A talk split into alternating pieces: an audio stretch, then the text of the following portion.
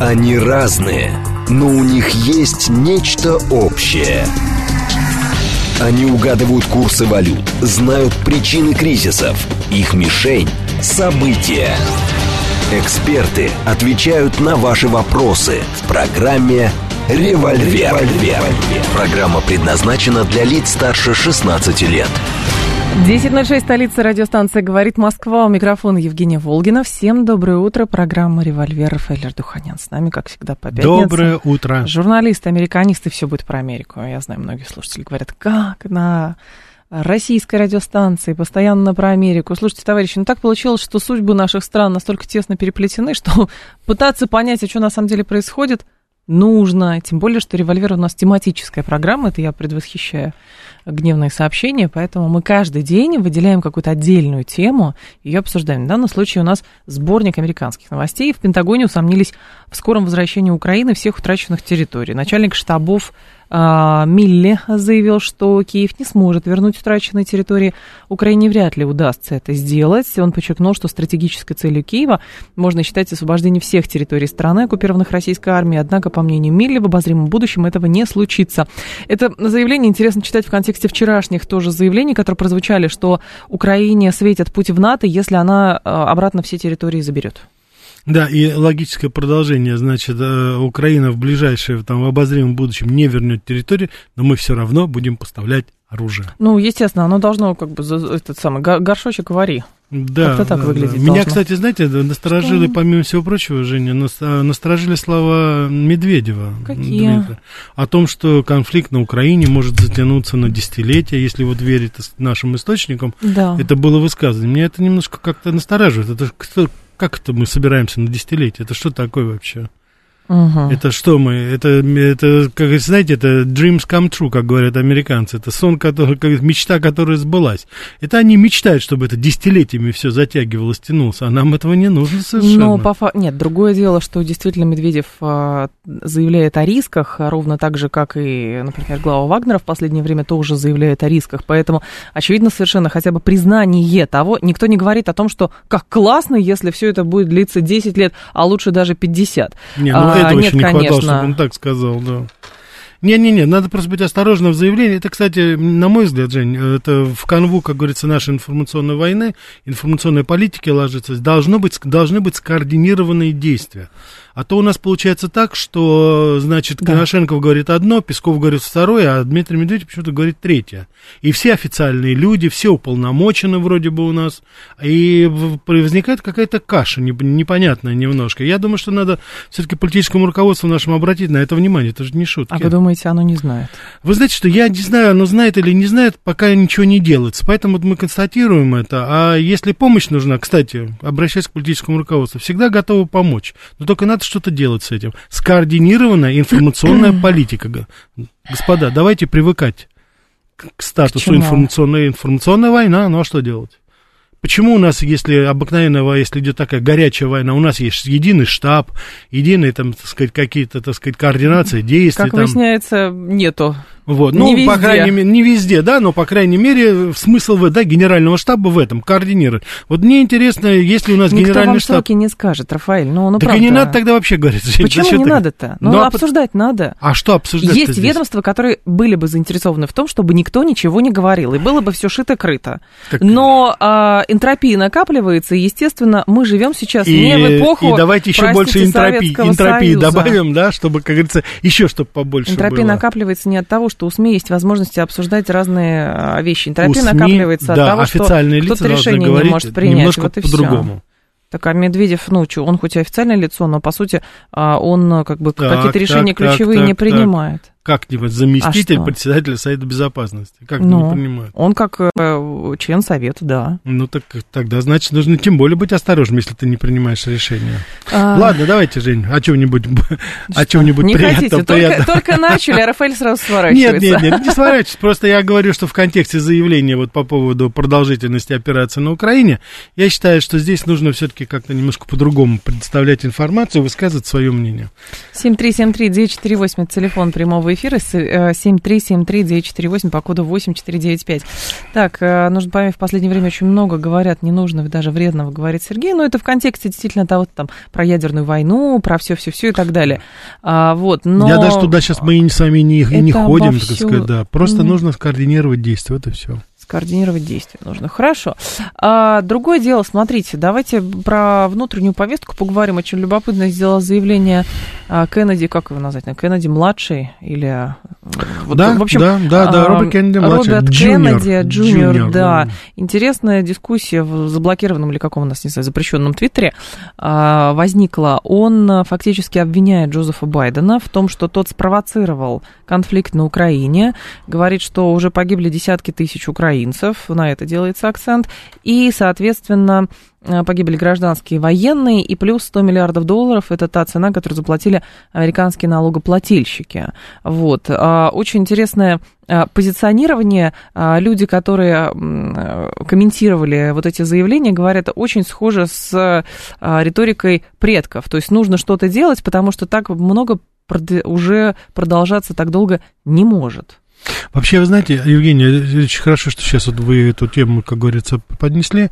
Дело в том, что я все с большим и большим интересом наблюдаю за Робертом Кеннеди-младшим. То есть я сначала, мне было немножко странно, я как-то так, знаете, относился немножко, я считаю, легкомысленно. У него сейчас звучат достаточно интересные заявления, причем давайте мы учтем вот что. Дело в том, что они звучат из стана демократической партии, то есть либеральной. лет ему, кстати. Да, да, либеральной партии, понимаете? То есть это, в принципе, партия Байдена, то есть угу. вот оттуда сейчас относится именно внутри уже. То есть, ладно, консерваторы критикуют Байдена, мы знаем да. это, да, все. Сейчас эта вот любопытная тенденция находится внутри. И причем самое главное, что, опять же, вопреки истеблишменту, точно так же, как и его отец, точно так же, как и его покойный дядя, ну, кстати, как и покойный отец убитый, они, так сказать, сейчас вот внутри именно вот этого клана неолиберального зреют разделяет вот именно такое, так сказать, мнение. Очень, я бы сказал, ну, такое трезвое, да, давайте назовем. Я не хочу говорить пророссийское, допустим, но, безусловно, какая-то, знаете, вот э, какое-то э, непонятное, так сказать, соотношение с теми событиями, которыми были ровно 60 лет тому назад, в 1963 году, во время Карибского кризиса, да. у меня возникают. Кто знает, может быть, опять очередной Кеннеди через какие-то, так сказать, свои, так сказать, э, такие, знаете, э, полулегальные контакты, кто знает, может быть, опять он, так сказать, будет стоять во главе того, чтобы установить и, и как-то нормализовать отношения с Россией. Я Кто думаю, знает? что да, но здесь есть, э, мне кажется, такой аспект, как э, все-таки манкирование повесткой потому что мы думаем, что, ой, ну он сказал, что-то может поменяться, но, может быть, не сейчас, может быть, через пять лет. За каждым все равно кандидатом стоят какие-то финансовые довольно серьезные кланы.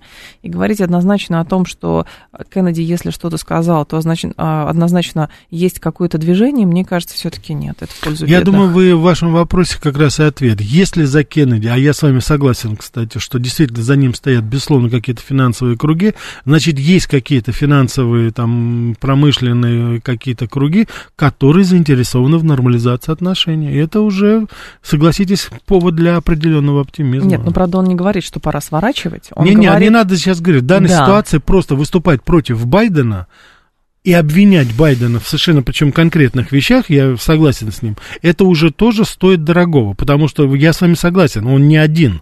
Кеннеди никогда не дрались одни, это всегда был клан они всегда, как говорится, выступали именно вот таким образом, причем uh-huh. это неважно, это было при Джонни Кеннеди, это еще его отец там, Джо. Правда, одного Кен... убили, другого тоже как-то странно умер, там еще что-то. Да нет, двоих убили, всех там, нет, там, значит, было четыре брата, дело в том, что Джон Кеннеди, он был не самый старший брат, был самый старший брат Джо Кеннеди, Джозеф Кеннеди, в честь отца назвали его, первенец Роза Фиджеральд, вот известная, так сказать, мама, которая прожила 103 года, я был на ее в 2000 2003 или 2004 году она всего лишь скончалась, до глубокой старости дожила. Он погиб во время Второй мировой войны. Угу. Вот. Нет, вскоре погиб. после брата кого убили? А, значит, нет, Джозеф Кеннеди, он а, погиб во время Второй Сената. мировой войны, угу. потом, соответственно, Джон Кеннеди уже президент, и потом угу. уже Роберт, да, 60, соответственно, 63 год, и, соответственно, в 67 году был убит э, Роберт Кеннеди. Эдвард Кеннеди не пошел уже, как говорится, ну, просто уже весь вся семья поняла, что идет охота за кланом, и, соответственно, значит, он уже просто остался на должности сенатора, и на этом его амбиции, как говорится, закончились угу. вот в этот момент. Тем более там сложная ситуация была еще и с э, Линдоном Джонсоном, там, в общем, были свои, как говорится, внутренние Да. дела. Но в целом вот из, э, так сказать, четырех братьев трое погибли. Один на, в борьбе с нацизмом, двое в борьбе, я не знаю с кем, с внутренним, да, наверное. внутренним врагом. Да, с внутренним врагом, с внутренним Очевидно государством. совершенно. Хотя, как мы с вами знаем, э, Роберт Кеннеди младший, вот он недавно же заявил, что он обвиняет ЦРУ в смерти и, и своего дяди, по крайней мере, и своего отца. Один из фильмов Оливера Стоуна, посвященный Совершенно верно, расследованию, же там самое. а, как-то То Никсон же тоже самое, упоминался. то в общем, то все, самое, все, все непросто. самое. Там очень много всего было. Я не думаю, что Никсон замешан, потому что нет, Никсон это не, не с той породы людей, это, так сказать, не, не такой интриган, как кажется. Вот. Это не тот человек, который подставляет, а человек, которого подставляют. А Мгм. вот с Линдоном Джонсоном там с повесткой, с некоторыми э, мафиозными кругами, с некоторыми финансистами и нефтяными магнатами, типа Говарда Ханта, это вопрос... Мне, кстати, еще мой учитель Валентин Сергеевич Зорин говорил о том, что он был как раз тогда в Америке, и он прекрасно помнит, как Говард Хант развешивал, представляете, по Далласу перед приездом президента, разыскивал, некрология развешивал журнал, за его счет Да. это было. И, а потом развешивал еще листки, значит, разыскивается преступник Джон Кеннеди. Вот так это было. Так что там, знаете, там с наглядной агитацией было все в порядке. Мгм. Наш слушатель, правда, говорит, что говорит, а Байден не будь дураком, ответит Кеннеди младшему так. В конфликте на Украине в США не потратили ни цента налогоплательщиков, потому что средства взяты из замороженных активов России. Но вы понимаете, Нет, с замороженными активами там все хитро. 300 миллиардов официально, но найдено только 30 миллиардов. Тему притушили, европейцы пытаются каким-то образом принять какой-то закон, чтобы эти деньги, значит, именно изъять, хотя, мне кажется, их и так крутить начали. Вот просто надо официально как-то это признать. А европейцы, ну, пока Конгресс принял а, законопроект, который касается того, что они вправе распоряжаться замороженными деньгами, но физически эти деньги пока как бы нигде не вскрылись. Видимо, кто-то хорошо их спрятал все-таки. Это, знаете, наверное, тот самый случай, когда Или наша- это деньги Шрёдингера, я не знаю. Вы знаете, тот самый случай, когда коррумпированные чиновники так запрятали деньги, что их не то, что, как говорится, ФСБ найти не может, а даже американцы найти не могут. Да?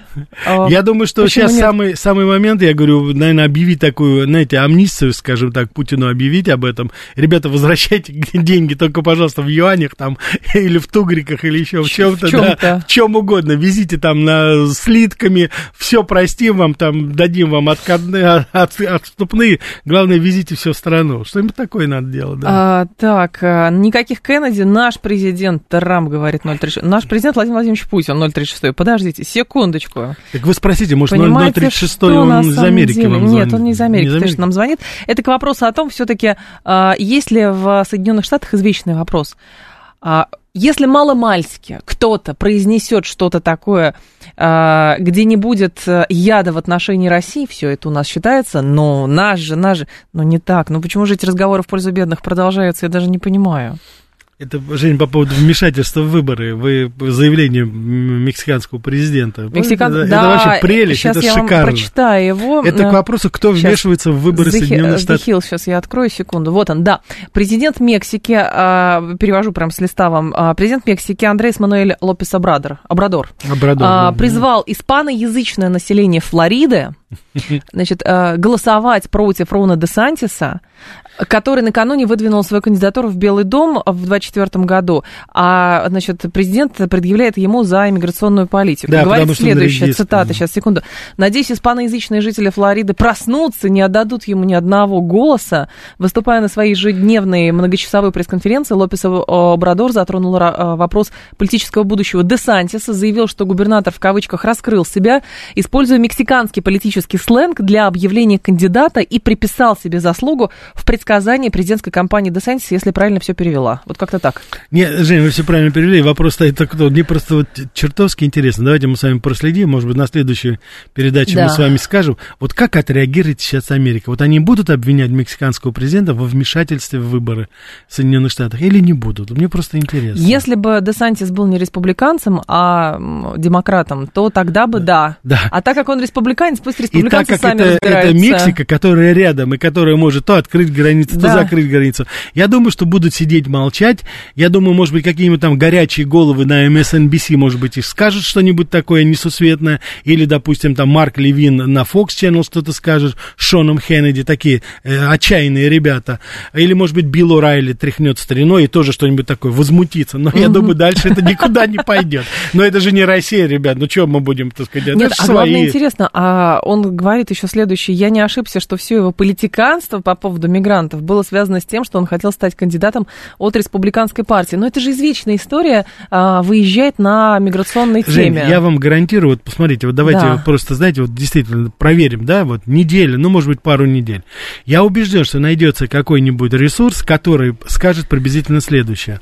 Президент Мексики продался России, и для того, чтобы, Агент и для того, чтобы, да, для того, чтобы нашего Доника все-таки сделать президентом, он сейчас с подачи Москвы топит Десантис. Вот что-нибудь такое обязательно кто-то а те придумает. его чего, послушают, что ли? Ну, я Да. представляю, вот, И, конечно, мексиканцы послушай, Флориде. поверили же во все, поверили и в оружие Нет, массового пора- мексиканцы. Мексиканцы послушают э, президента Вы Мексики, имеете в виду испаноязычные, Флориде. которые Да, во да, да, да, да. Флориде? Вы знаете, вот они сейчас в целом-то поддерживают. Там единственное, что, что может быть, это вот очень консервативное э, кубинское лобби такое, вот, республиканское. Вот оно, так сказать, вот все-таки за Дональда Трампа. Но хотя посмотрим здесь. Только вот в- на протяжении последних нескольких лет, именно благодаря Десантису, латиноамериканские, э, так называемые латинос голосующие, они стали голосовать за республиканцев. В основном это было все очень-очень либеральный электорат. Так что давайте посмотрим сейчас, удастся ли президенту Мексики как бы склонить чашу уже в другую сторону.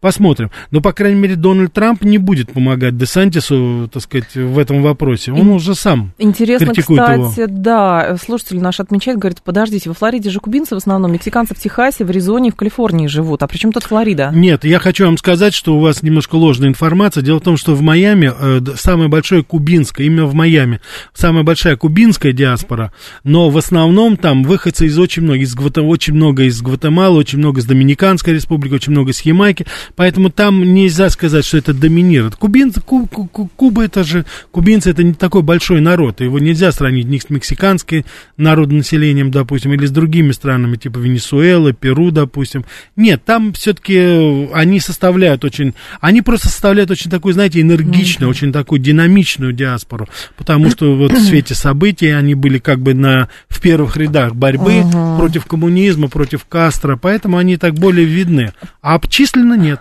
Про что-то здесь еще э, из его заявлений хотела вам процитировать. Значит, губернатор Техаса, участвуя в кампании, говорит, что он будет милитаризировать границу и что он будет продолжать строить стену. Губернатор Флориды то же самое, потому что он хочет быть кандидатом от республиканцев, заниматься политикой.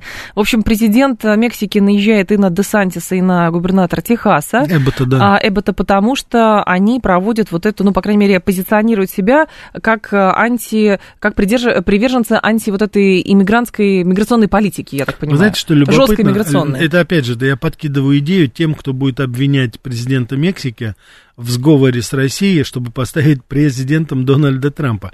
Президент э, не выступает так против э, Дональда Трампа-то, вот что любопытно. Президент, э, в смысле... Президент Мексики, я имею в виду. Он, не, А. он не делает таких жестких заявлений в отношении Дональда Трампа. Потому Это что, видимо, любопытно. предполагает, что Трамп э, не будет э, в итоге кандидатом. Может быть так? Нет, я не... Ну как, он... Трамп лидирует сейчас по всем параметрам. 58% республиканцев поддерживают его. Последние данные. 28% поддерживают Десантиса.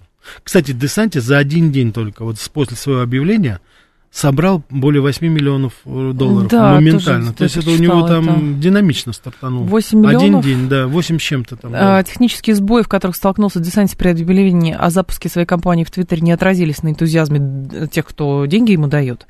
А, Нью-Йорк Таймс об этом пишет, сейчас открыла пожертвование, немедленно обеспечит компанию Десантиса деньгами, необходимыми для финансирования а, графика поездок. И, значит, Байден за первые 24 часа в качестве кандидата в 2019 году собрал 6,3 миллиона. А сейчас сколько собрал? Или он 8,2. Нет, Десантис нет, Десантис 8,2, а Байден? Байден там... Не было чего-то там, такого, Нет, да? там, во-первых, не было. У Байдена там сразу были корпоративные взносы колоссально. Так что у него там У проблемы... Байдена с- есть Джанет Йеллен. Вот именно, да. Зачем? У него там, у него есть Goldman Sachs, у него есть Microsoft, у него есть Facebook. Там столько доноров у него, что, господи, ему там проблем для него этого не будет. Это вообще ужас. Я, вы знаете, я ведь помню времена, когда Джордж Буш-младший начинал свою предвыборную кампанию в 2000 году, и Америка вся гудела, возмущалась. Как такое возможно?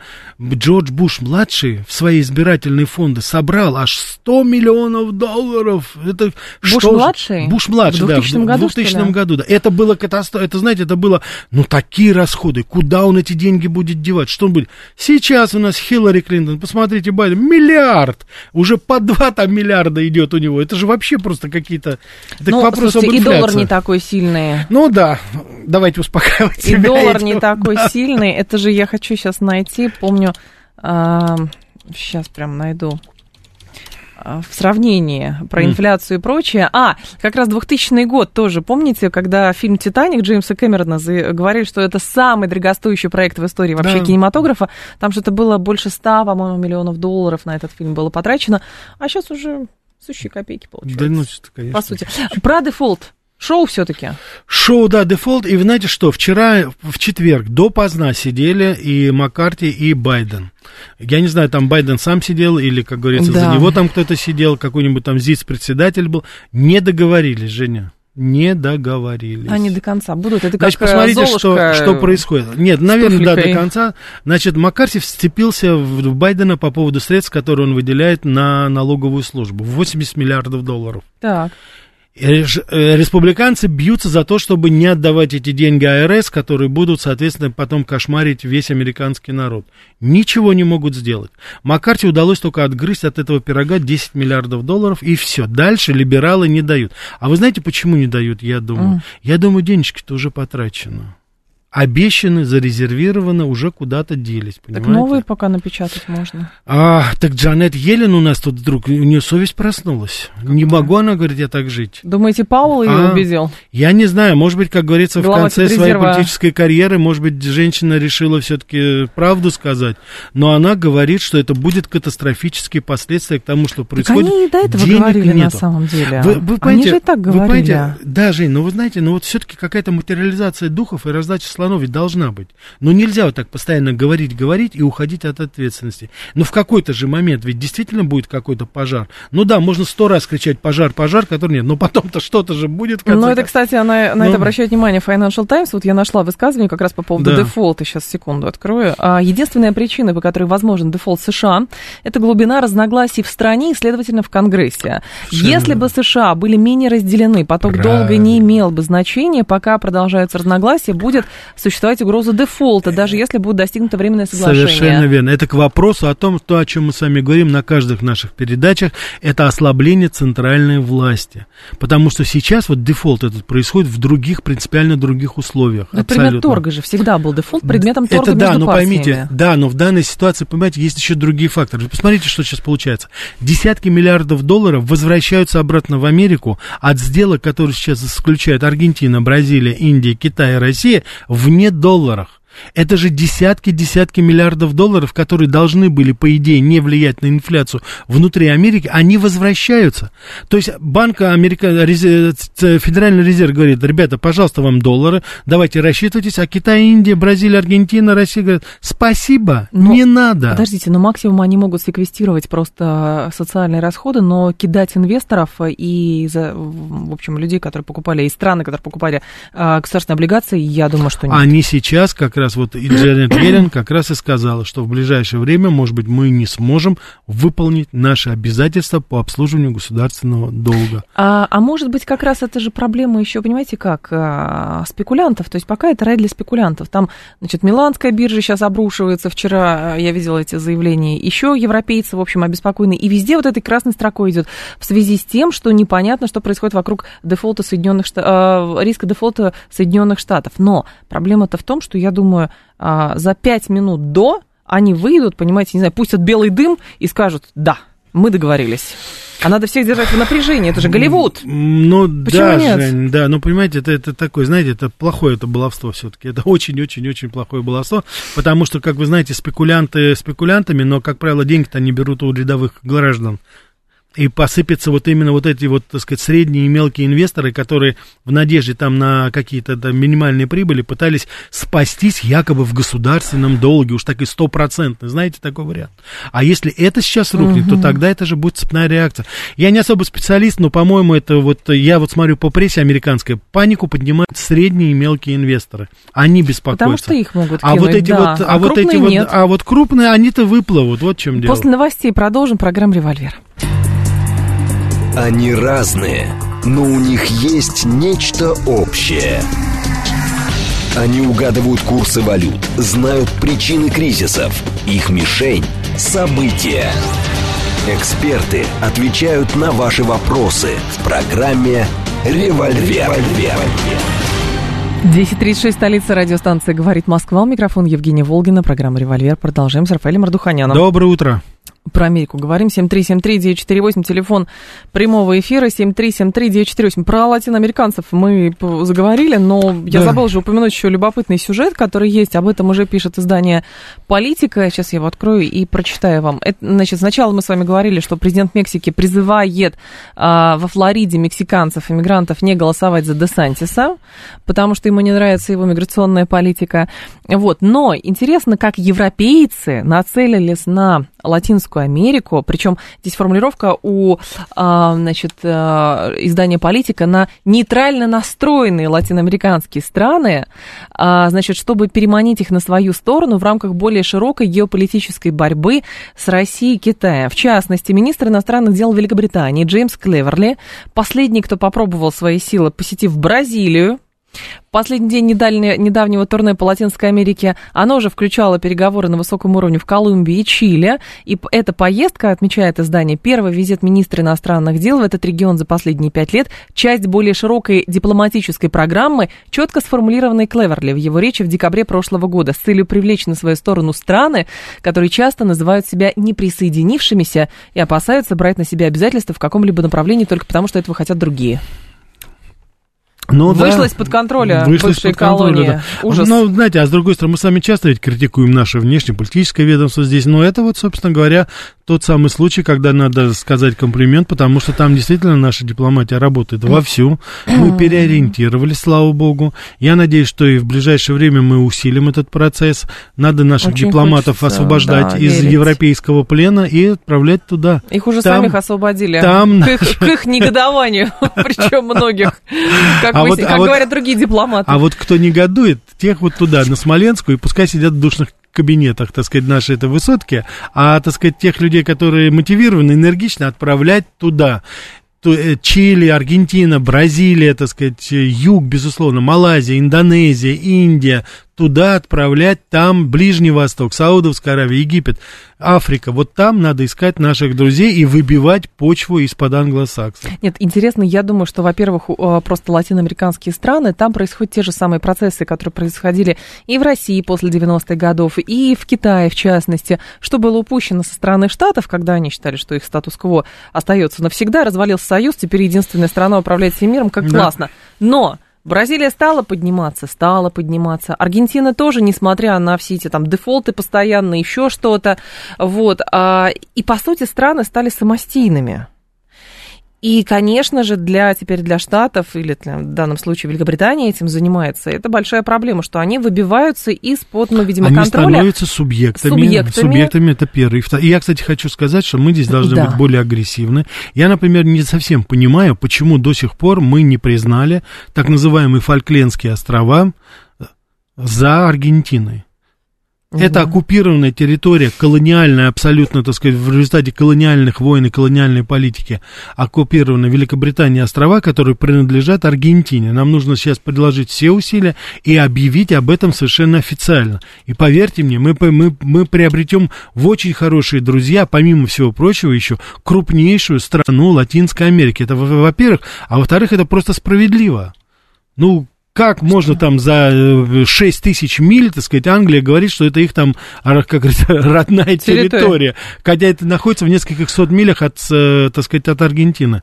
Ну, это же просто осколок колониальной такой, колониального мышления, скажем так. И тем более Факлендская война, когда, так сказать, погибли люди из-за этого. Это нужно, так сказать, нам, по крайней мере, на политическом уровне признать. Слушатель говорит, я не дипломат, но можно меня в Бразилию отправить, я там тоже что-нибудь налажу. Ака, э, пожалуйста, 225 тысяч рублей за билеты выкладывайте и поезжайте самостоятельно, никто вас, никто Только, вас пожалуйста, не с, карнава- с карнавалами не злоупотребляйте там. Да, 73739. Потому что там очень это все жгуче. 7373. Отвлекает от работы. Да, 948, телефон прямого эфира, 7373948 по коду 8495. Так, а Россия до сих пор соблюдает санкции США против Северной Кореи. Это не санкции США, Майк. Это, это санкции да. Совета Безопасности ООН которые мы поддержали в свое время. Не потому, что Штаты настояли, а просто потому, что, ну, вот оно так сложилось, и мы посчитали нужным это сделать. Понимаете, много сейчас а, казуистики. Тот же самый запрещенный Талибан, вот, с которым у нас, ну, пытаются каким-то образом там и то ли налаживать, то ли которых не... приезжали к нам, приезжали кстати, в Москву. сюда. Но посольство, кстати, я мимо периодически хожу, смотрю, пока вот там никого не видно в посольстве. Вот, может быть, они не выходят никуда. Может быть, даже к ним обращаются, знаете, как я услышала от одного журналиста, а, который, в общем, э, в каком-то шуточном посте говорит, о, о представители запрещенной в России террористической организации. Женя, мы с вами... Что-то такое, поэтому... Мы с вами доживем до того, когда будем по Софийской а. набережной проходить и видеть заколоченные окна и двери английского посольства. Как вы думаете? А зачем? А? Зачем? Ну, потому что ж. Зачем они нам нужны здесь? А? Либо нахамят, либо нашпионят. Приезжают сюда, но никакого толку от них нет. А? Так нет, шпионить все равно будут в любом случае. Ну, так вот, пускай шпионят а через другие посольства. Нет, вот пускай нанимают кого-то другого там или еще что-то, так сказать. Ну, не, ну нечего, им, нечего делать английским дипломатам в Москве, а российским дипломатам в Лондоне. Ну, нечего им там делать. Только оскорбления, какие-то упреки, и занимаемся, как говорится, этим пинг-понгом. Высылаем друг друга периодически. Да. Сейчас вот у нас, видите, как дурной пример заразить, у нас тут Швеция неожиданно вылезла. Оказывается, там что-то она нашла. Там, я не знаю, сколько там дипломатов. Пять дипломатов выслали. Там кто остался-то? Сторож только один, что Я сейчас, наверное, не готова а, обсуждать тему того, высылать, не высылать. Видимо, у МИДа своя логика. Вот, а вот так чисто просто для того, чтобы сказали, так их надо, там все, палками отсюда гнать. Я не хочу, потому что, вы знаете, Рафаэль, при всем уважении, этого так много а, в наших Жень, СМИ палками, по телеку, палками гнать, что вот не палками хочется. гнать не надо. А как надо? надо? просто прислать Молчком. письмо и сказать, да, уважаемые господа, Мадам и месье, да, да, на, да, на да, сборы, сутки да. на сборы и вперед. Вы знаете, что это же не моя новелла, это наших дипломатов из Америки так высылали и из Англии. Я помню. Мы-то да. давали им несколько дней, недель, чтобы спокойно собрались. Что? Они даже на сувенирчики купили, успели. А наших, так сказать, буквально, я не знаю, в режиме мобилизации. Быстро собрались, чемодан в вокзал и сразу Мы это... Ну... западным компаниям даже деньги позволяем вывозить отсюда. Да? Если им надо. Господи, ну, миллиарды, да. миллиарды. Да. Потому что, потому что мы демонстрируем. Да, на самом деле нас же Да. рисуют как каких-то неадекватных, э, понимаете, этих самых э, белых ходаков из страны вечных льдов. А по сути-то оказывается все совсем иначе. Да, по сути, все это иначе, но все равно рисует точно так же, как и есть. Потому что эта книжечка, альбомчик под названием «Русофобия», он его как начали писать при Иване Грозном и продолжили во время Крымской войны, так и пишут до сих пор. И вы знаете, у меня такое впечатление, что уже картинки там все нарисованы на тысячу лет вперед. Да. Так что не надо стесняться. Английские дипломаты пошли вон отсюда вместе с польскими и прибалтийскими. Вот и все. 7373948, телефон прямого эфира 7373948 по коду 8495. Но на самом деле, по-хорошему, чтобы понимать тонкости дипломатической работы и вообще все, как э, происходит, мне кажется, очень хорошо почитать просто э, Лекаре, и его вот эти вот э, знаменитые шпионские романы, как там «Шпионовый Дивон», а, значит, и, и прочие, там «Маленькая барабанщица». Вот, мне кажется, что по факту это очень красноречивая, хорошая литература, которая позволяет понять, а как оно на самом деле устроено. Потому что, ну, к сожалению, из новостей мы очень поверхностно все понимаем. А вот как бы, как там внутри, А с этим хорошо познакомиться. Я вам хочу сказать, что Лекаре описывает реальные ситуации, и он как раз говорит о, так сказать, э, классической дипломатии, о классическом, скажем так, разведсообществе. Когда люди, которые работали, это я слышал непосредственно от отставных ЦРУшников, э, тогда еще в 90-е годы они были, они тогда, так сказать, тоже под, знаете, таким а, впечатлением а, улучшения отношений были достаточно откровенны. Они говорили, мы работали с джентльменами из КГБ, у нас были контакты, мы, как говорится, у нас не было беспредела какого-то. Это люди, которые работали по правилам. А сейчас правило только одно. Как только услышите определение русский, сразу мочить надо. И неважно, так сказать, информационно или даже уже, как говорится, напрямую. Вот у нас так и получается. Поэтому ситуация изменилась сейчас. Нам времена Джеймса Бонда, знаете, они только еще, как говорится, я не знаю, присниться только могут. Это ушло уже время джентльменов, так называемых, Приход и в дипломатии, в это. Вы вспомните и Маргарет Тэтчер, вы вспомните. Пока, к сожалению, э, очень многие были. в сторону грубости происходит взаимной. Э, вот это Нет, Жень, вот не надо взаимной грубости говорить, так сказать, никто, никогда наши официальные представители не позволяли себе ту риторику, которую Вы позволяют себе. Вы сказали, идите вон. Так Рафаэль. это я сказал, я не официальный человек, я не получаю государственную зарплату, я не состою ни на какой должности, Говорят, я живу в свободной кстати. стране и говорю то, что я думаю. Пока как мне, в том анекдоте, помните, да. вы можете выйти к Белому дому и сказать, что... Вот как-то оно так получается. Еще а, шпион, а, пришедший с Холда, да-да-да, я вспомнила. Произведение Жень, начитались этих романов? Прямо я не знаю. Конечно, да. Нужно же быть образованной женщиной Так, знаете, получается так, что у нас, оказывается, а по классическому примеру. На ваши лекции ходить, Рафаэль, да? Почему на мои лекции? А на Кстати, чьи? вы не ходите на мои лекции, Я не так хожу что... на ваши лекции, но вы же здесь да? работаете. А, ну да, частично, так сказать, отображаю свои, так сказать, да, взгляды, которые есть. Нет, Жень, эта ситуация, она принципиально другая, и, так сказать, я еще раз говорю, говоря об информационной войне, я все-таки акцент делаю не на определении информационной, а именно на слове «война». Так что давайте вести себя именно так же, как, так сказать, вот и нужно себя вести. И мы не называем Байдена убийцей, мы не называем, я имею в виду официально, я называю Байдена террористом, он террорист, uh я считаю. После того, как мы узнали от Сеймура Херша, что он отдал приказ о взрыве э, Северного потока 1-2, ага. я считаю, что Байден является террористом президента Америки. Я считаю, что Америка в данной ситуации, ее институты, является террористическим государством. Это я говорю, я журналист, который, я не ассоциируюсь ни с какими государственными структурами, вы знаете, Женя, я не пилю никакие бюджеты, никакие гранты, а говорю свое личное мнение, потому что я же свободный журналист в свободной стране. А американцы да. это сказать не могут. Вот видите как? Не Там кто-то попытался, а я Путине сказать что-то хорошее, моментально забанили. 7373948, это телефон прямого эфира. Да, но по сути, действительно, наши слушатели говорят, что а, так, сейчас, секунду, где же это было сообщение? Наших тогда выгонят из Польши, хотя наши там, в общем, непонятно, что делать. Пусть уходит, говорит Марк Ефремов. Нет, это, понимаете, а, тут же действительно такое, что компании уходят. Там сейчас дошло до того, что а, пытаются, значит, сами из моральных соображений прекратить лекарства. Не, не Нет, я говорю про европейские страны и про Соединенные Штаты, чтобы наказать русских за то, что они вот что-то там какие-то плохие, вот, или пойдут, наверное, не знаю, за из-за ограничения в поставках э, линз для глаз, ну, не знаю, шатать режим, видимо, такая логика. С нашей же стороны мы добросовестные партнеры. Вы уходите с российского рынка, ой, давайте мы вам позволим э, заключить договор с правом обратного выкупа за 1 доллар. Ой, а еще у вас 92 миллиарда здесь инвестиций, давайте мы позволим их забрать. Ну, как-то так получается, правда странно выглядит? Ну, Женя, а это получается так, потому что они слушают, вот, допустим, как вы сейчас говорите, давайте не будем жестко, давайте не будем, как Я говорится... Я тоже журналист вот в свободной стране, что хочу, то высказываю. Нет, я Рафаэль, понимаю, и вот, вот последствия ваших высказываний. Думаете, меня слышат? Вас слышат, потому что если бы слышали меня, то английское посольство было бы уже заколочено с польским вместе. А вообще чехословацкое посольство, это вообще какое-то безобразие. Целый квартал. Нет такой За страны Чехословакии а? больше. Нету? Что, нету такой страны, да, Рафаэль. Куда же она делась? В каком вы году, году находитесь? Слушаем вас, здравствуйте, алло. Добрый день. Да, Добрый. пожалуйста. Э, вы знаете, Рафаэль, мне очень приятно, что идею о Фолклендских островах да. Э, не только я, так сказать, вынашивал. Вот. Ну а что касается Лондона вообще, то вы знаете, конечно, надо бы с ними пожестче. Но я боюсь, что слишком много детишек разных в Лондоне обучалось и обучается. Ну и, может быть, слишком много счетов. Это вопрос приземления. Спасибо Сами... большое. Это вопрос приземления элит, понятно. Про это много кто А говорит, знаете что, вот надо это тряхануть все. это дерево. Глядишь, так сказать, обезьянки посыпятся на землю. А мы посмотрим, кто там сидел и сидит до сих пор. А, так, еще 7373948, телефон прямого Вообще, Что я за- считаю, Да. извините, я просто хочу Ага. сказать, это действительно, нам нужно пересмотреть нашу концепцию о Какую? приеме на государственную службу а, людей, которые закончили иностранные вузы.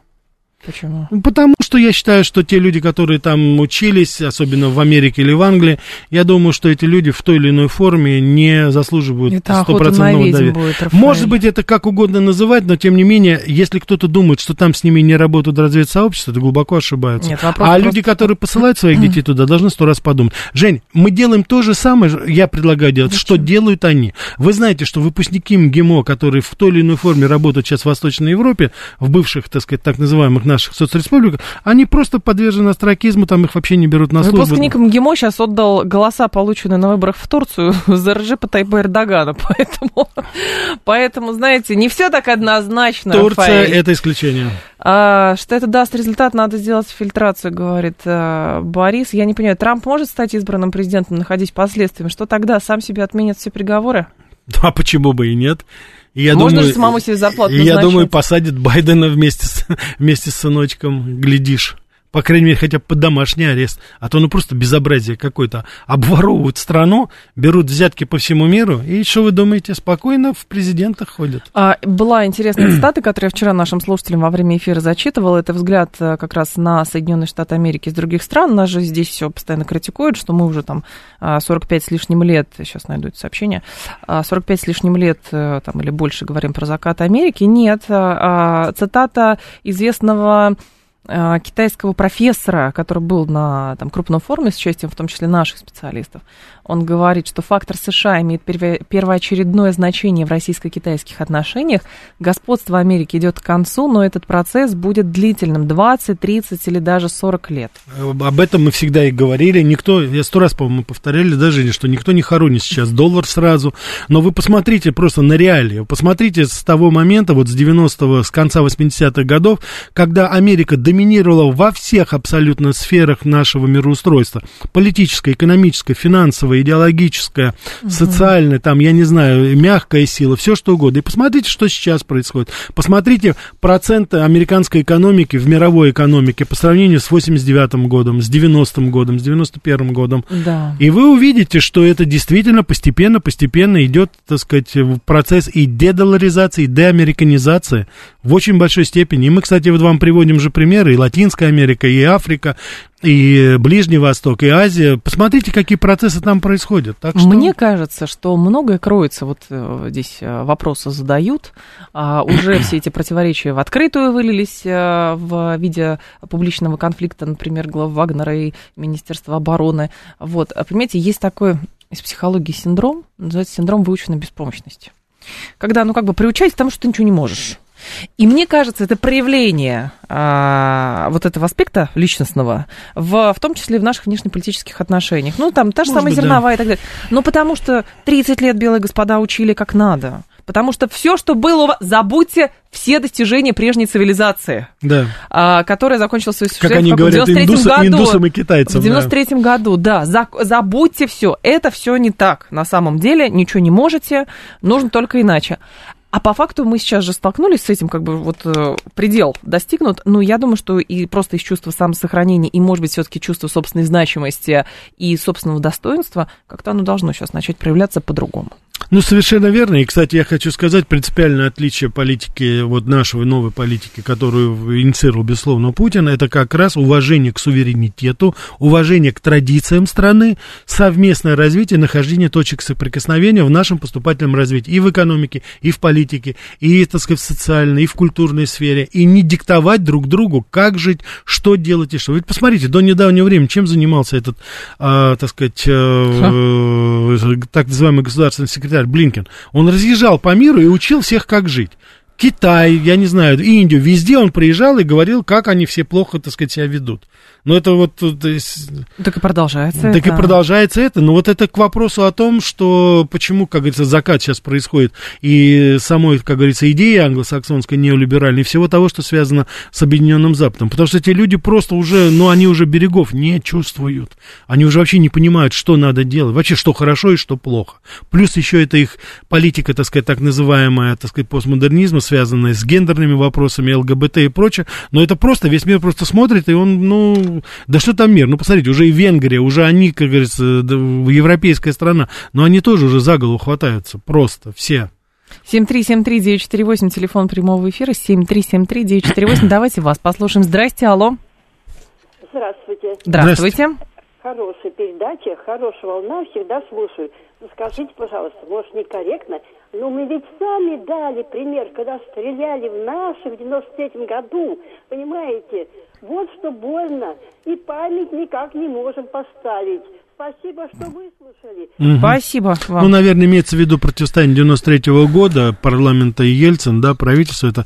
Ну, безусловно, это не та, не, не та, скажем так, часть истории, с которой мы будем гордиться, обстрел Белого дома из танков и так далее, и все, что с этим было связано. Я согласен с нашей уважаемой радиослушательницей, так что, да. А, так, еще... Надеюсь, мы научимся из этого и сделаем выводы. Ну, потому что, да, в кризис это либо когда совсем все, либо это способ для ну, того, да. чтобы как-то ну... ну, там я хочу сказать, что там, конечно, и там, и там, Очнуться. потому что я-то был, я помню прекрасно, как Останкино штурмовали грузовиками, продалбливали ветры, там побили все стекла, там, в общем, там было такое, конечно, обоюдное, взаимное, скажем так, неуважение к закону, так мягко скажем. А, 7 3, Жалко 7 3... людей, люди погибли. Тут конечно. еще интересный сюжет, более ста законодателей США и Европейского Союза, по Блумбергу я читаю, mm. обратилась к лидерам своих стран и ООН с призывом сместить руководителя нефтяной отрасли Султана Аль-Джабера